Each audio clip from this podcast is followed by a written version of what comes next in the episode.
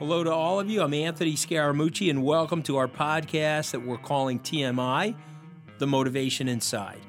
I hope you've been enjoying these weekly podcasts. Our goal in doing them is to give you a glimpse inside of how things really work professionally, but also how some of us work personally. This way, you get to see who we really are as people. So it's not just myself, but it's my friends, it's the people of Skybridge, our associates, it could be SALT attendees, uh, it could be parents, all different kinds of fun people we want to bring to you guys.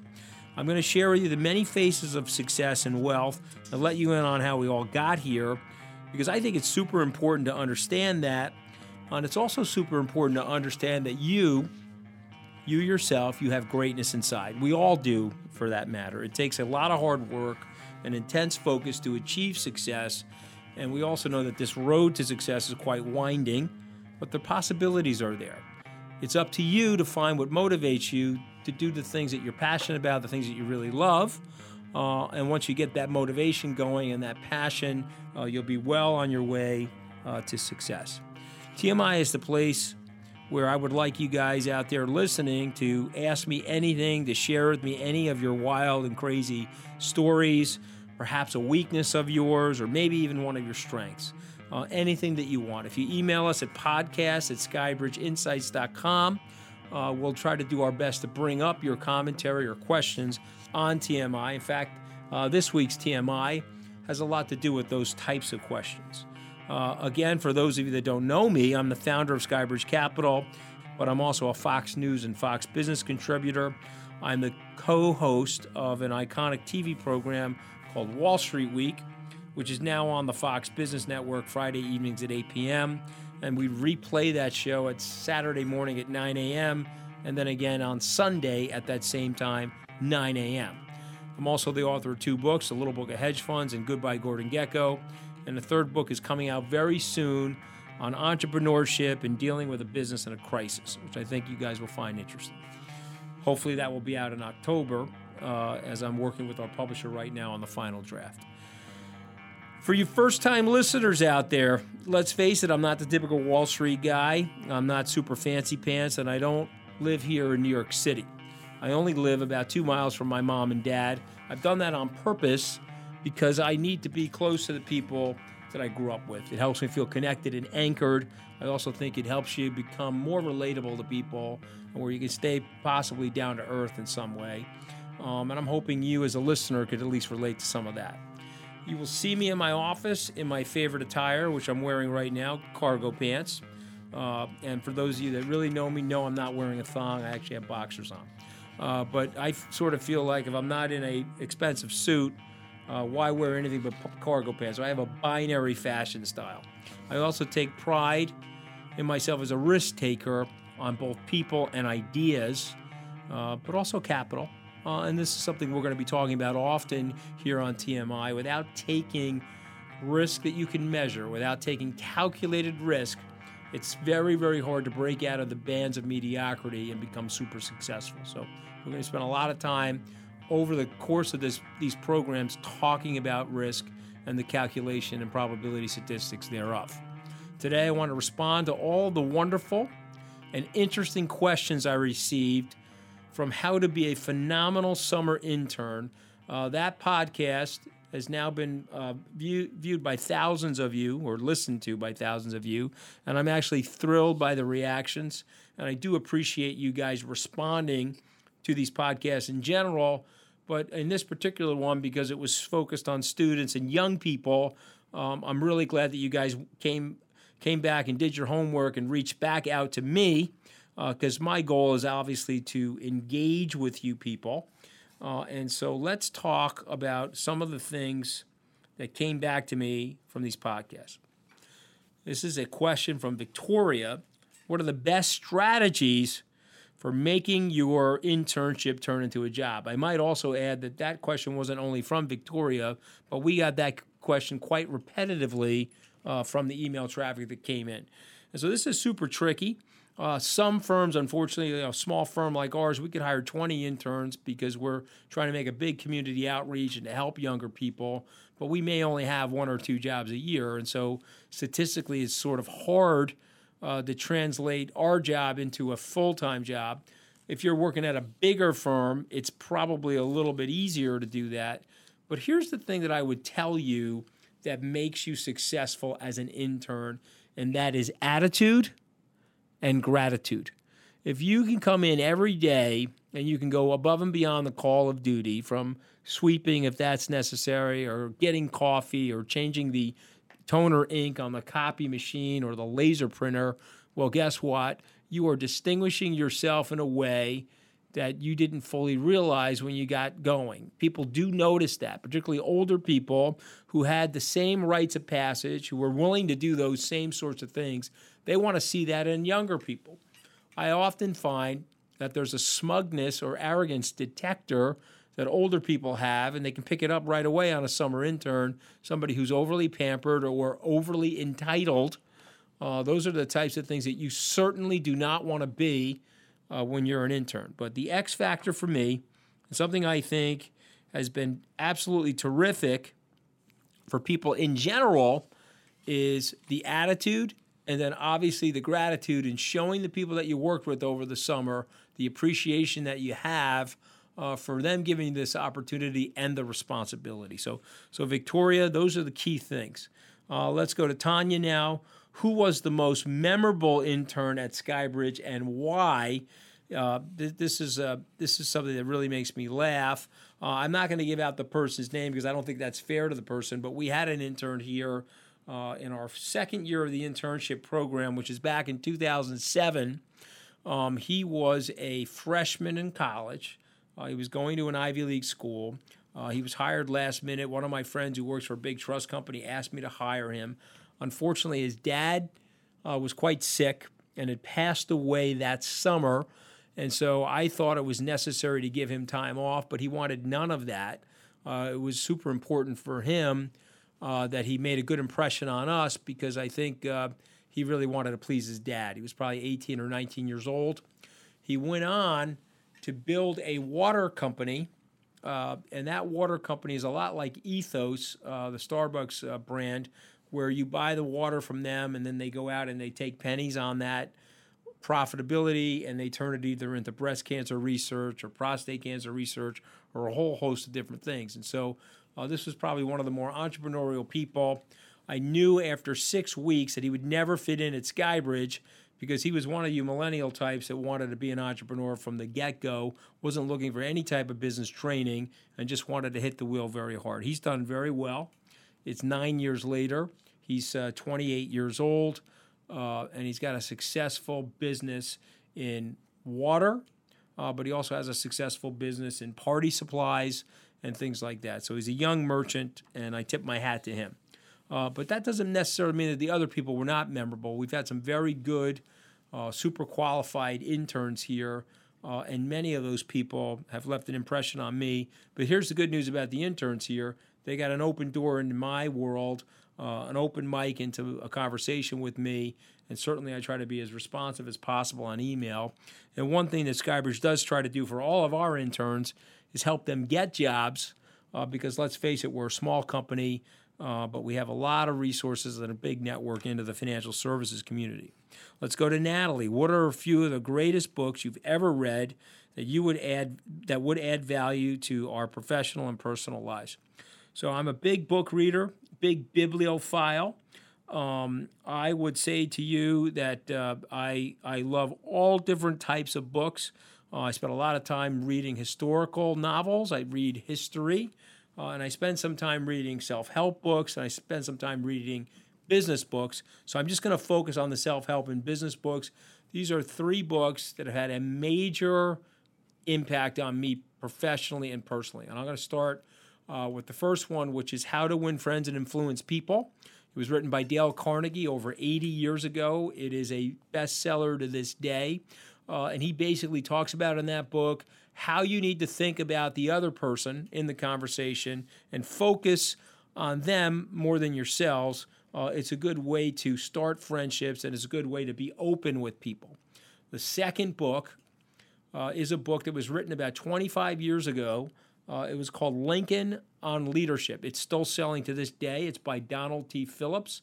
Uh, that book is a great manual on Abraham Lincoln and what his management style was. In fact, I tell people if you don't want to read Team of Rivals, which is also a fascinating book written by Doris Kearns Goodwin, but a 650 page book, you can read Lincoln on Leadership, which is about 180, 190 pages. You can get the ethos and the essence of Abraham Lincoln from that book, and it has significantly helped me build the culture here at Skybridge, which I want to be embracing and team oriented and I want it to be as little grudge holding as possible. Uh, those are the hallmarks of Lincoln's management uh, skill set. And so this is something that I've read, left a gigantic impression on me, and it's a quick read. The last book is an obscure book that you could probably only find today on Amazon, although they are still publishing the book. It is, uh, it is a book uh, called How I Raised Myself from Failure to Success in Selling and the gentleman's name is Frank Bettger, B E T T G E R. This book was written in the 1950s when salespeople were being lambasted uh, by the Arthur Millers of the world, the death of the salesman, uh, the salesperson being depicted in modern culture, at least at that time, as a wayward loner who had a deep rooted insecurity crisis. Uh, this was a, uh, a book about consultative selling. I'm often uh, reminded of what Mark Cuban has said about selling, uh, which is you have to think about selling as being consultative and helping somebody as opposed to pushing them or unduly influencing them to do something. And so Frank writes a 225 page book that I think is the base primer on selling. And one of the things I really love about that book, and I go back to that book often, is that he infuses a lot of Benjamin Franklin's autobiography into that book, which is really the father. Benjamin Franklin may not have been the father of our country, he was one of the founding fathers, and he was a polymath, a genius in so many ways. But he is definitely the George Washington of the self help movement which is totally and completely unique to the United States. We read more self help books and purchase more self help books by a factor of 15 to the rest of the society, although the Chinese now are starting to catch up to us. But with Benjamin Franklin, uh, his autobiography, uh, which again is a great book, you can add that to this list, but I really want to leave it to a couple. But his autobiography is timeless in terms of uh, what he says about preparation, what he says about friendship, what he says about the need to be thrifty uh, he has 13 principles in that book, which I try to read at least once or twice a year uh, to remind me directionally where I need to go as a person. Uh, so I've got one book on relationships, we got another book on selling, uh, and we can talk about Lincoln, uh, who was, I think, one of the great managers of all time. Uh, let's keep moving here. we, get a, we get another from Connor. How do you define success? Boy, that's a super hard question, but there's an individual fingerprint to that answer. I can give you my personal answer, but I really want to put it back to you. And I want you to uh, think about the following question uh, What do you want to spend your day doing? How do you want to manifest your day? What parts of it are with your family? What parts of it are with your work cohorts and your associates? What parts of it are in leisure? what parts of it are for yourself, what parts of it are for your body in terms of your workout re- regimen or exercise. Uh, and I think what you have to do is you have to ask yourself how you want to spend your day, and then you've got to reverse engineer back into the type of job that you want.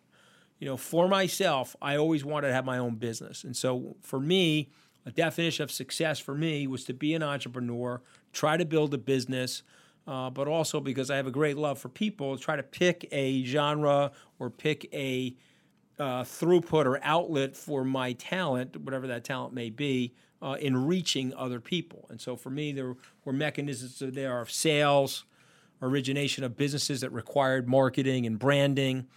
And so when I think about my own personal success, however big or small it is, I wanted those factors involved with it. You, you may be listening to this thing and want to win a Nobel Prize or you may be listening to this thing and want to write a great American novel or a great international novel. Think about what it is that you want, reverse engineer back into the day in terms of the day and how you want to spend those 18 hours that you're awake, uh, and then you'll find yourself in a position uh, where you could be successful. You got to do one other thing, and this is a really scary thing. You got to do the thing that you want to do in life with an absolute certainty that you're not going to fail at it. And so, what if you could pick the one thing that you would do in your life where you knew with absolute certainty that you weren't going to fail? Well, that's the thing you should be doing. I think that's the thing that's going to define your success the most. Let's keep moving here. Sarah, do you have any advice on how not to be discouraged while looking for a job? Yeah, that's super hard. You see, because the, the problem right now is that we got to slow down in the economy, and younger people are having a real difficult time finding work. And so, what you have to do, let me let me frame it to you this way. I think this is the best way I can say it. Um, what you have to do is you have to never ever, and I'll say it again, never ever take anything personally. It has nothing to do with you.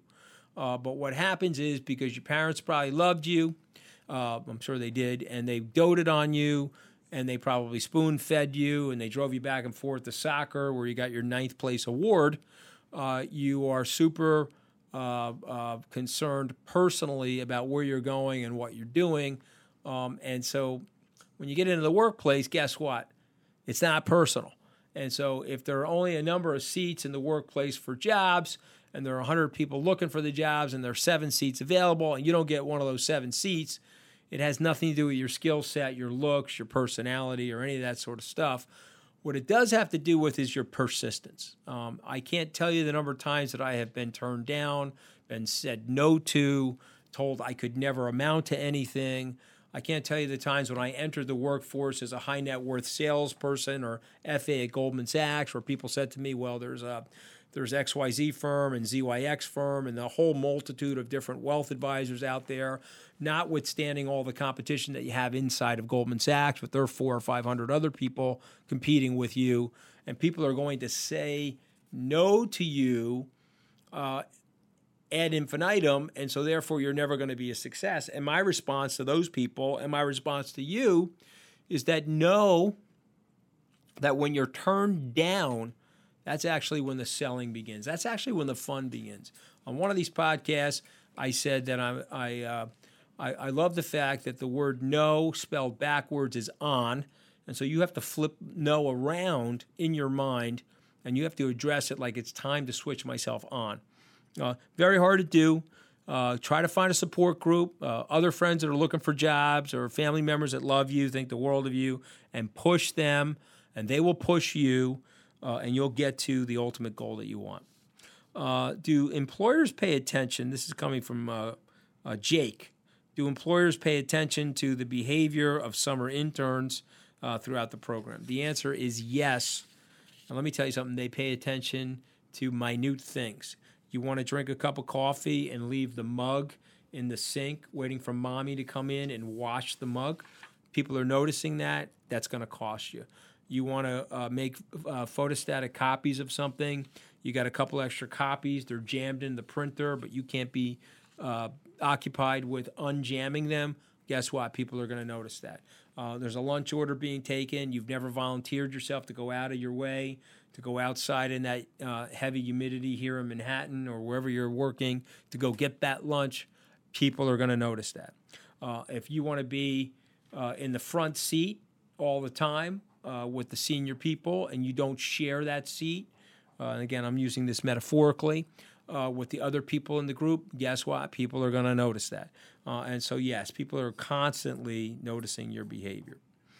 Uh, Christian is now asking, what should a student not majoring in finance do in order to become more educated in that field? So, this is interesting because my son actually majored in economics, but had a great love of technology. And in hindsight, probably should have been a computer science major or been focused on something related to getting a job at Google as opposed to getting a job at, at Goldman Sachs. And so people do this all the time.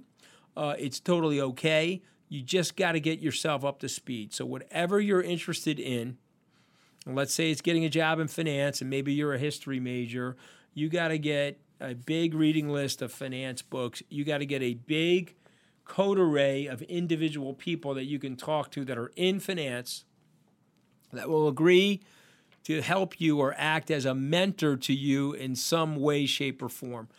If you do that, uh, that will be hugely, hugely valuable to you.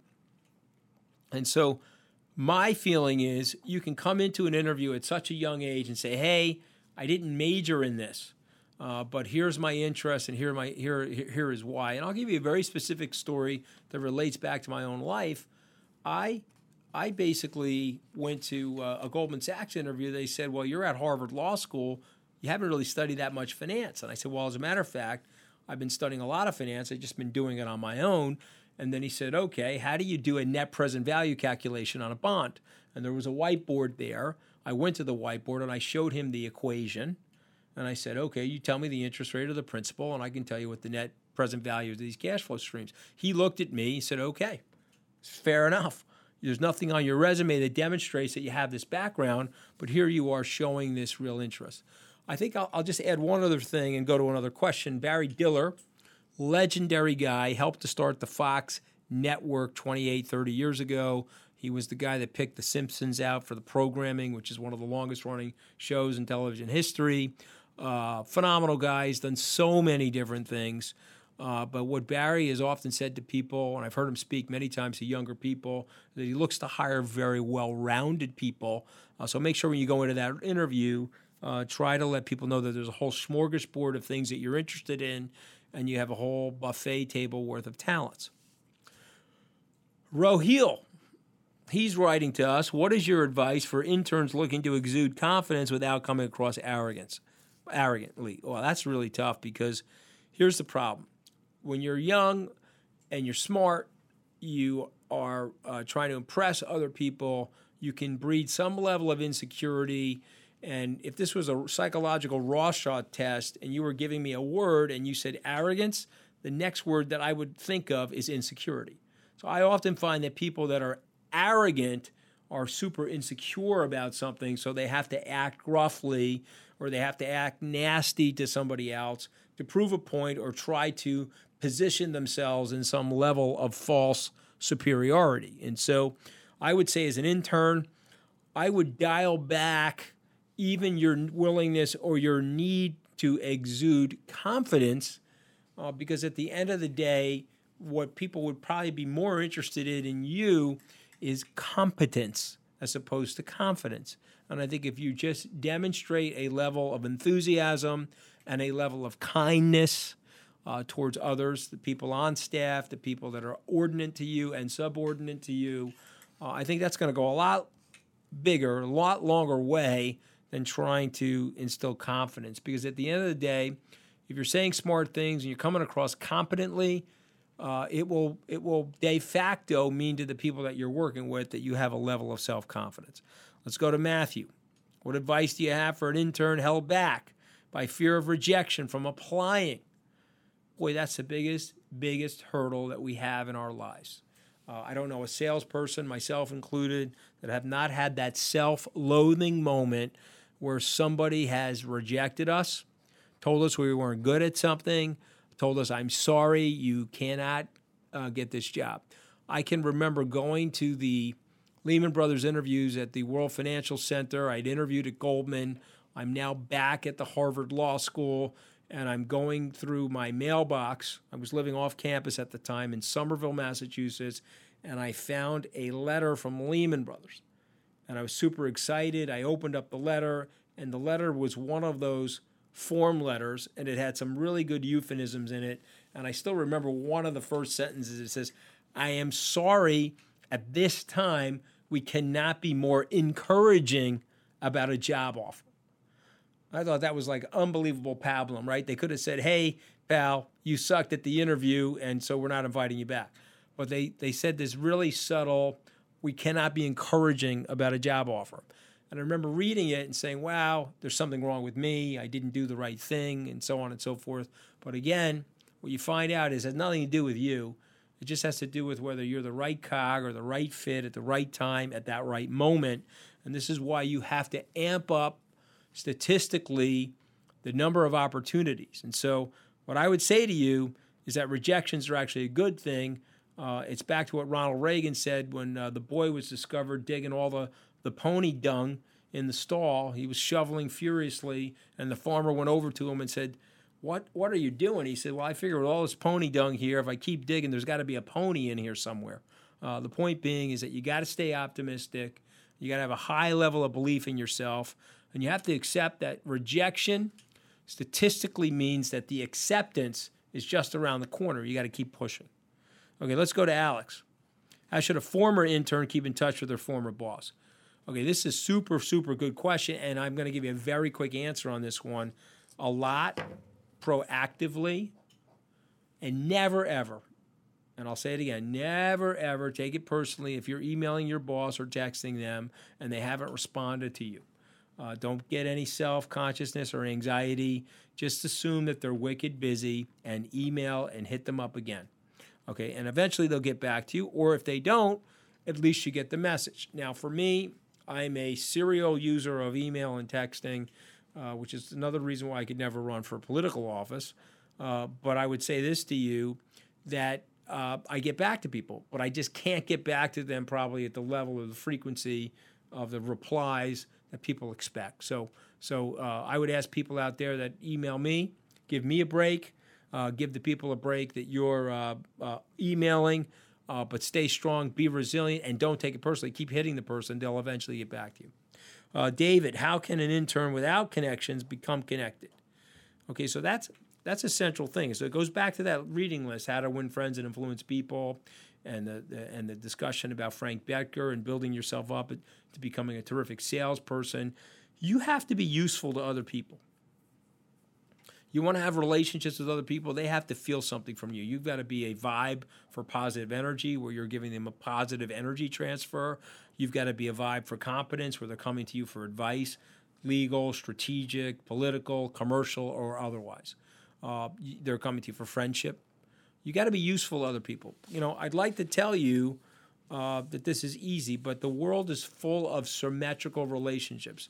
Perhaps the only asymmetrical relationship you have in your, in your life is with your parents, possibly your spouse, although I think that's doubtful, but certainly maybe with your siblings, but not with your friends and not with your employer. There has to be a symmetrical exchange of information, a symmetrical exchange of value again, and we can measure value in different ways. They can it could be psychic or emotional, or it could be commercial value.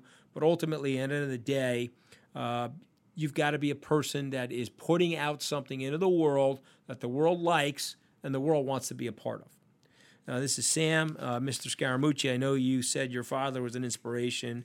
Is there anyone else that inspired you? Well, I would say many of my family members inspired me. My mom and dad. Certainly, my uncles who worked super hard. Two of them were decorated World War II veterans. Uh, my uncle Scary, who's deceased now probably 12 years, I really looked up to him. Uh, he was my dad's older brother. Uh, he was really the one that had a level of savoir faire about the corporate world and gave me some insight into uh, daring uh, to do things that were unique to my family members, like going to law school or applying to a job like a Goldman Sachs or trying to start my own business in Midtown Manhattan, uh, where we were a group of people from the suburbs. Uh, and none of our family members had ever really worked here in the city. And so, so uh, I would say to you that I've been inspired by a lot of different people. Uh, some of them I've had on this podcast. My mom's been on the podcast. Bob Castrignano, my old boss, has been on the podcast. Uh, and so, yes, I'm very, very grateful uh, to the people that have helped me. And I'm also here to tell you if you're going to be successful, you need to have people help you. You're not going to be able to do it yourself. Uh, nobody is an island unto themselves as it relates to their own success. And one of the worst used terms in our society, particularly for entrepreneurs, is the concept of a self made man or self made woman. I just don't believe in that. Uh, you are getting helped uh, and so, yes, you could be a self starter, you could be a self initializer, uh, but at the end of the day, you're going to need somebody to help pick you up uh, in different spots in your life. Abdullah, first of all, I'd like to thank you. My question is Do you believe there is still an opportunity in the hedge fund industry for the young generation? And if so, what skills should they be learning? You know, this is a super good question, and, and hedge fund industry is out of favor. Uh, guys like you, Abdullah, want to go to Google now and Facebook and Instagram, and all these places. Uh, totally different from my generation, where Goldman Sachs or uh, uh Morgan Stanley, places like that, were the hotbeds. Uh, today, uh, the hedge fund industry has had lackluster performance. Uh, it's been burdened by an uncertainty around Federal Reserve monetary policy. Um, and there's been a level of derision about the hedge fund industry from politicians and from the media. All of those things are toxic to a young person where they say, wow, the zeitgeist or the social zeitgeist about this is decidedly negative. Let me not think about going into this industry. I would tell you right here and now that would be a big mistake because there's a ton of wicked smart people in this industry, really, really, really strong in a number of different categories. And so, what I would say to you is the industry is ripe for young people. And when you say to me, what skills should you be focused on learning? I have to ask you a question. And the question is, what do you like doing? If you like investing in stocks or fixed income, you got to ramp up your analytical training, possibly even get a CFA. If you like selling, well, then you have to build up. Uh, there's a science to relationship building. Uh, that doesn't mean that it's transparent or cynical, uh, but it just means that there is a way that people interact with each other as a social organism that human beings are. Uh, and you need to understand that. And so you have to work on that, develop it, take sales training courses, or you know read about it. But the first question you have to ask yourself before I can answer what skill should you focus on learning is what do you like to do? But those are examples of things that I would recommend. Let's go to Val. What is the one thing you wish you knew when you were 20? Well, I wish there was one thing, Val. I really wish it was just one thing uh, because there are so many things. But here's the here is the really, really one thing. People really are not thinking about you, Val. They don't really care. Okay, so when you're worried about taking that picture that's perfect on Instagram and you're sending it out, Snapchatting and Facebooking and uh, making sure your hair is perfect or whatever it might be, I gotta get, get news for you. They don't care. Cause you know what they care about? They care about how they look on Instagram and they care about what they're doing on Instagram. And so when you dial back the notion that other people care and are talking about you, uh, and you realize that they are really not and they really don't care, hopefully that will calm you down and get you focused on the things that you like doing as opposed to the things that you think you should be doing uh, to seek the approval of others. Uh, that was one of the biggest mistakes I made at the early part of my career, taking jobs that I thought made me look cool that I absolutely sucked at. Okay, so let's go to Thomas. You said that my generation, the millennials, stink. What do you recommend we do to stay humble? Well, I, I don't remember saying you guys stink because I do think you're using a lot of Axe, cologne, uh, and I think you're using a lot of uh, of hair products and things like that. So I don't want to say that you stink, but here's what I do think.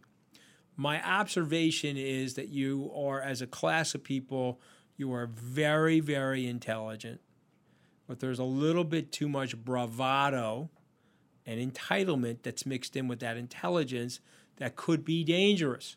Uh, the job market is super tight. Uh, people don't want to hear uh, the unnecessary nonsense. They want people who are hardworking, that have good attitudes, and are willing to eat broken glass a little bit, particularly at the early part of their careers. And so I don't think you stink, but I do think a group of you guys are, un, uh, are, are relatively entitled. I think you need to knock that off right away. This is one last question. It's actually also from Rohil, uh, but I want to bring it up uh, because uh, I, I think it's an interesting one. I listened to the recent podcast on how to be a phenomenal intern with a few interns, and we were mesmerized by your story of the one baseball player out of the entire team with a well known franchise that treated the clubhouse workers without respect, didn't clean up after himself, and did not tip. We were all wondering who that is. Well, tune in next time for TMI. Uh, I'm going to tell you why I can't tell you who that is, and you can guess uh, who it is. You probably even get it right. But the reason I'm not going to tell you who that is is that I'm not uh, doing these broadcasts to disparage people. Even in my uh, my context as somebody that's uh, involved in political campaigns, I don't like attacking the other people personally. I like challenging them in the great contest of ideas, ideas about policy, ideas about directionally where the country and the society should be going, as opposed to the ad hominem attacks. I sort of feel like the ad hominem attacks by the way, if you're a candidate out there, an elected official or a per, per, presumptive nominee or potential elected official, uh, you got a license to attack the other person. Personally, I get that. That's been going on since probably the Stone Age.